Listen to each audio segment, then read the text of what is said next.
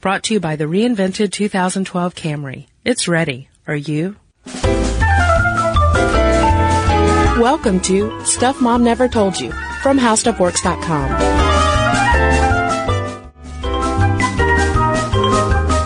Hello and welcome to the podcast. I'm Cristen. And I'm Caroline. And you're in for another edition of Summer Shorts, where we talk about some summery related topics that might not warrant a full length episode. Uh, and today we are talking about lifeguards. And I'll offer you a quick anecdote. Okay. I almost drowned as a child. Often? no, there was really only one time that I can think of. Uh, I was probably four, maybe five years old, and we were swimming out at this. Um, it was called Sandy Creek, but it was like almost like a, a waterfront, you know, and they had a beach area roped off in a shallow area that I was supposed to stay in because I was the baby. And I remember seeing my older siblings swimming farther out in the deep end. So what did I do? I wanted to play with them, so I just started walking. And I remember all of a sudden, like walking, walking, walking, and next thing I knew, I was underwater and I couldn't touch the floor. And I remember trying to to yell for my mom, and I'm sure there was a lifeguard on or multiple lifeguards on duty, but it was my mom, the lifeguard, who saved me. Yeah. Yeah, because kids uh, often drown quietly and quickly. so it's a good thing that your mother. And that's the end of this episode. I know. No, it is true that uh, a lot of times we think that uh, lifeguards can spot drowning swimmers because they'll send up some kind of distress signal. But a lot of times it really is, you know, you're handicapped underwater. Mm-hmm. So thank goodness for lifeguards because once swimming, which used to be known as bathing, became more popular as a recreational activity in the U.S. in the 1800s, people started drowning. yeah.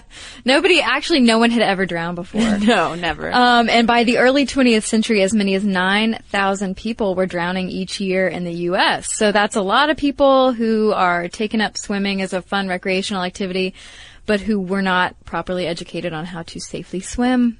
Well, and at first they thought that on these large public beaches like you had out at Atlantic City, that maybe something like a lifeline that they could extend across um, certain areas of the water could save people because if you're in distress, you can just you just swim over to it. But then they quickly realize, like, oh wait, if you're drowning, you can't really swim over. Because yeah, if something. you couldn't swim, you wouldn't be drowning. Yes. Um, and yeah, this is the time when they came up with the rescue board also because the whole theory about saving people was that actually jumping in the water and performing a water rescue was a last resort because you didn't want to go down flailing with the uh, panicked drowning person. Yeah, and that rescue board was invented in 1910, and two years later, it was the YMCA, in fact, that developed a volunteer national life-saving service. Because initially, um, some cities were using police officers for water rescues, but they're like, hey, this is diverting law enforcement resources for the rest of the city. And so some beaches started hiring people specifically trained for water rescue. And then it grew with the YMCA and these volunteer services. And then in 1914, the American Red Cross followed up with Commodore Wilbert E. Longfellow establishing its life-saving corps, which trained swimmers across the U.S. in life-saving and resuscitation. Yeah, moving up closer to now, but only slightly. Uh, in 1964, the United States Life Saving Association was formed by members of several California surf lifeguard agencies, and now that is actually open to basically anyone who's a lifeguard. Mm-hmm. And it wasn't until 1983 to 1986 that the YMCA and the Red Cross uh, both developed standardized lifeguard trainings for people across the country. Um, and as a result, we, we mentioned that in the early 20th century, there were about 9,000 people drowning each year in the U.S., and that's probably specifically at those uh, popular beaches like Atlantic City. And according to the CDC, that number, even though there are far more people who swim recreationally now, the number of drownings per year is about still 4,000 people every year. But statistically, if you think about how many more people swim compared to how many fewer people are drowning, it speaks to um, the service that lifeguards do for us. And um, there was a report on lifeguard effectiveness from the CDC, which cited an estimate that your chance of drowning at a beach protected by lifeguards can be less than 1 in 18 million. Yeah. And lifeguards actually are doing their jobs because uh, they end up saving more than 100,000 people from drowning each year. And I would like to know too if you heaped onto that the number of mothers who save their drowning Cristens per year. They're drowning Cristens. That's my next band name.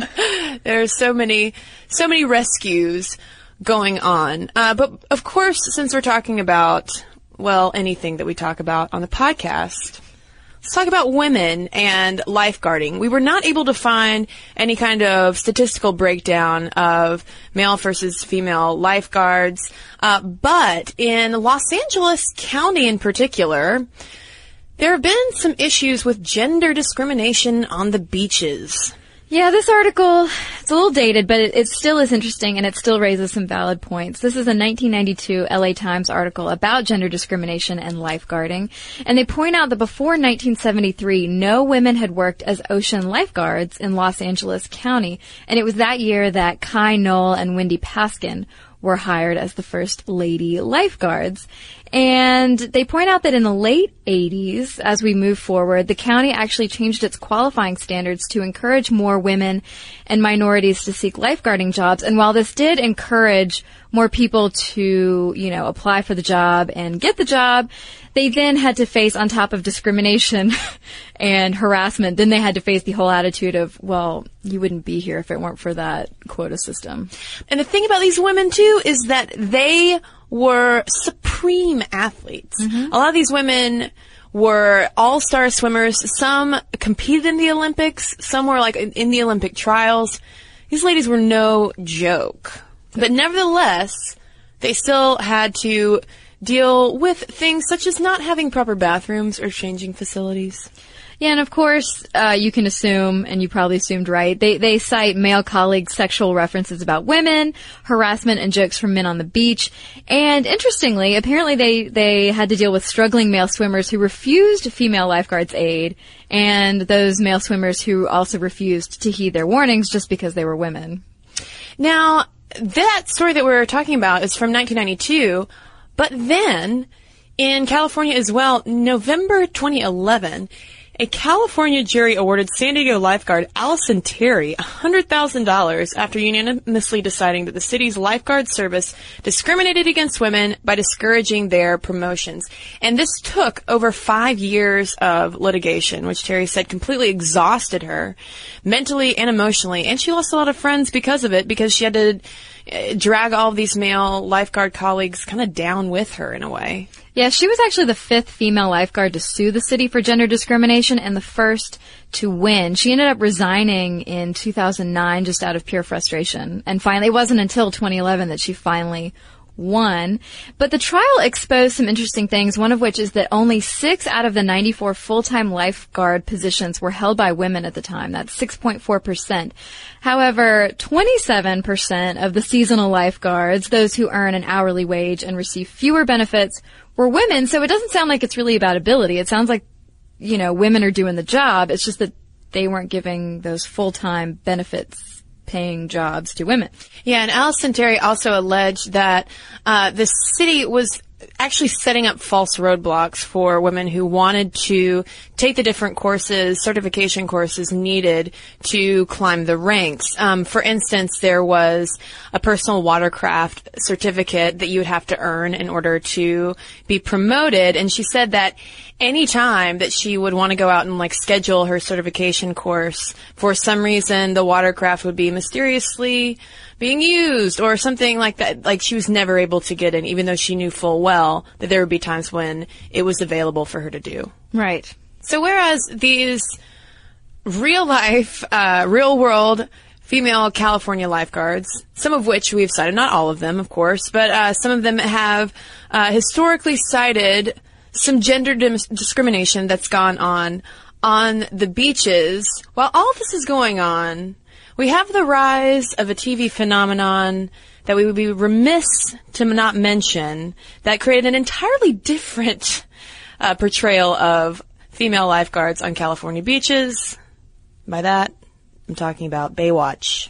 Yeah, Baywatch has been credited with everything from uh, encouraging young women, uh, giving them role models, to uh, providing reason for harassment of American travelers overseas. Yes, Baywatch, and this is because uh, Baywatch is actually one of the most successful television shows in television history. Uh, by the time it was in its 10th season, uh, it was syndicated around the world. It had over a billion viewers every week. That's billion with a B in 140 different countries, translated into 33 languages. It's one of those shows that was kind of a flop in the U.S and just took off in international syndication, which we see a lot too. We talked about um, a long time ago in our episode about soap operas. Well, it did have David Hasselhoff. Yes, who became very popular in Germany. Um, well, the LA Times had an article in 2000 uh, written by Susan Spano. She talked to author Robert Young Pelton, who had written a book about basically dangerous travel situations that women find themselves in. And he connected harassment of American women travelers with Baywatch's syndication because there's this perception of American women apparently, not only because of the show, he points out, but because of other movies and media, but as like they're all blonde and rich and beach babes and, you know. And wearing high cut bikinis and, or not, or one pieces. It was the one pieces. Right, exactly. They're so incredibly high cut. Um, yeah, the, well, it was. It's funny though that this is brought up because Esquire did this huge oral history of Baywatch, and Alexandra Paul, who was on the show from '92 to '97. Uh, argued that our show did a lot of good things, especially in places like China or Iran, where people saw women wearing bathing suits and it was okay.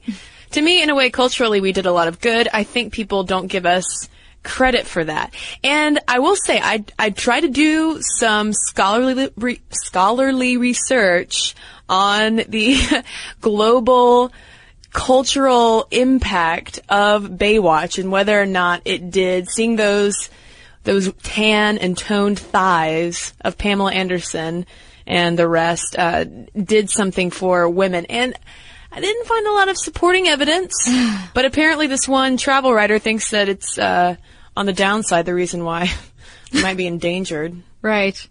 Well, one of the people in that Esquire interview was Gary Cole, the director of photography at Playboy, and he was talking about what kind of woman the show was looking for, looking to cast.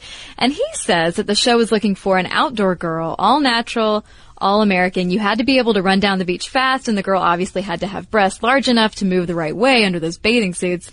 But, so he's saying all, all natural, all American. But according to casting director Susan Glickman, she said it varied from character to character, but they were like, find us somebody who's sexy. Yeah. So. Yeah, no one, but for both the male and female actors on the show, written in their contract was a clause, this is according to that oral history on Esquire, uh, that no one was allowed to, to gain weight. Even Hasselhoff, I bet. Yeah. You know, you gotta stay trim on the beaches of Baywatch. Exactly. Uh, so it's kind of it's kind of weird to think of uh, the the contrast between the real world sort of battles on the beaches and this strange thing that is Baywatch, which might seem like a relic of a bygone cultural era here and now. But I wonder too for international listeners, uh, is does Baywatch still come on all the time? Is it kind of like how I don't know what's a show that's always in syndication? It's like Frasier here. Frasier's always on. Frasier's always on somewhere. And has it shaped your perception of American lifeguards? Frasier? yes. Fra- Frasier certainly has. yes. Um, so, so that's what we've got for you on lifeguards. That's the, the long and the short of it for this summer short. And lifeguards out there, um, especially female lifeguards, have you encountered you know, male people, male people, uh, guys who are struggling, who don't want to be rescued by you, any kind of impediments to climbing up the, the lifeguarding ladder because there is a, an annual all women lifeguard tournament sponsored by the National Park Service that I was reading about. And the challenges that you have to go through are intense. Yeah, this year it's in July. Into July, there's like 10 different challenges and they involve lots of paddling and running and swimming and being way more athletic than I am. It's like Iron Woman. It is. I am now imagine female lifeguards as Iron Women. All of them. Bionic. and I still can't swim very well. so, with that, email us your thoughts. Momstuff at discovery.com is where you can send us your letters. And in the meantime, we've got one here about our episode on women in archaeology. Yes, this is from Jessica. She says, I just finished listening to your Women in Archaeology episode and loved it. You mentioned the Indiana Jones effect a few times and lamented that there was no female equivalent. However, I think that Elizabeth Peters' Amelia Peabody mystery series is just that. Amelia is an English lady of independent means in the late 19th century that becomes an Egyptologist. She's brilliant, self-confident, and always very practical. It's a great series, and after reading it in high school, I too wanted to become an archaeologist. In the end, I decided not to go into that field when I found out that it involved a lot of sorting pot shards in museum basements, and eventually I found that wildlife biology was much more my speed. Still, it's a great series about a woman who can hold her own against murderers and her male colleagues alike. And I have to point out that there is wh- who's that character in uh, that Rachel Weisz plays in The Mummy? She's isn't, she's an archaeologist, right? Yeah, but I mean, she was uh, yeah. isn't that also star Brendan Fraser? uh, so, yes, momstuff at discovery.com is our email address. You can also find us on Facebook and follow us on Twitter at Mom Stuff Podcast. And if you would like more information on how to have fun in the sun safely this summer, head on over to our website. It's howstuffworks.com. For more on this and thousands of other topics, visit howstuffworks.com. Brought to you by the reinvented 2012 Camry. It's ready. Are you?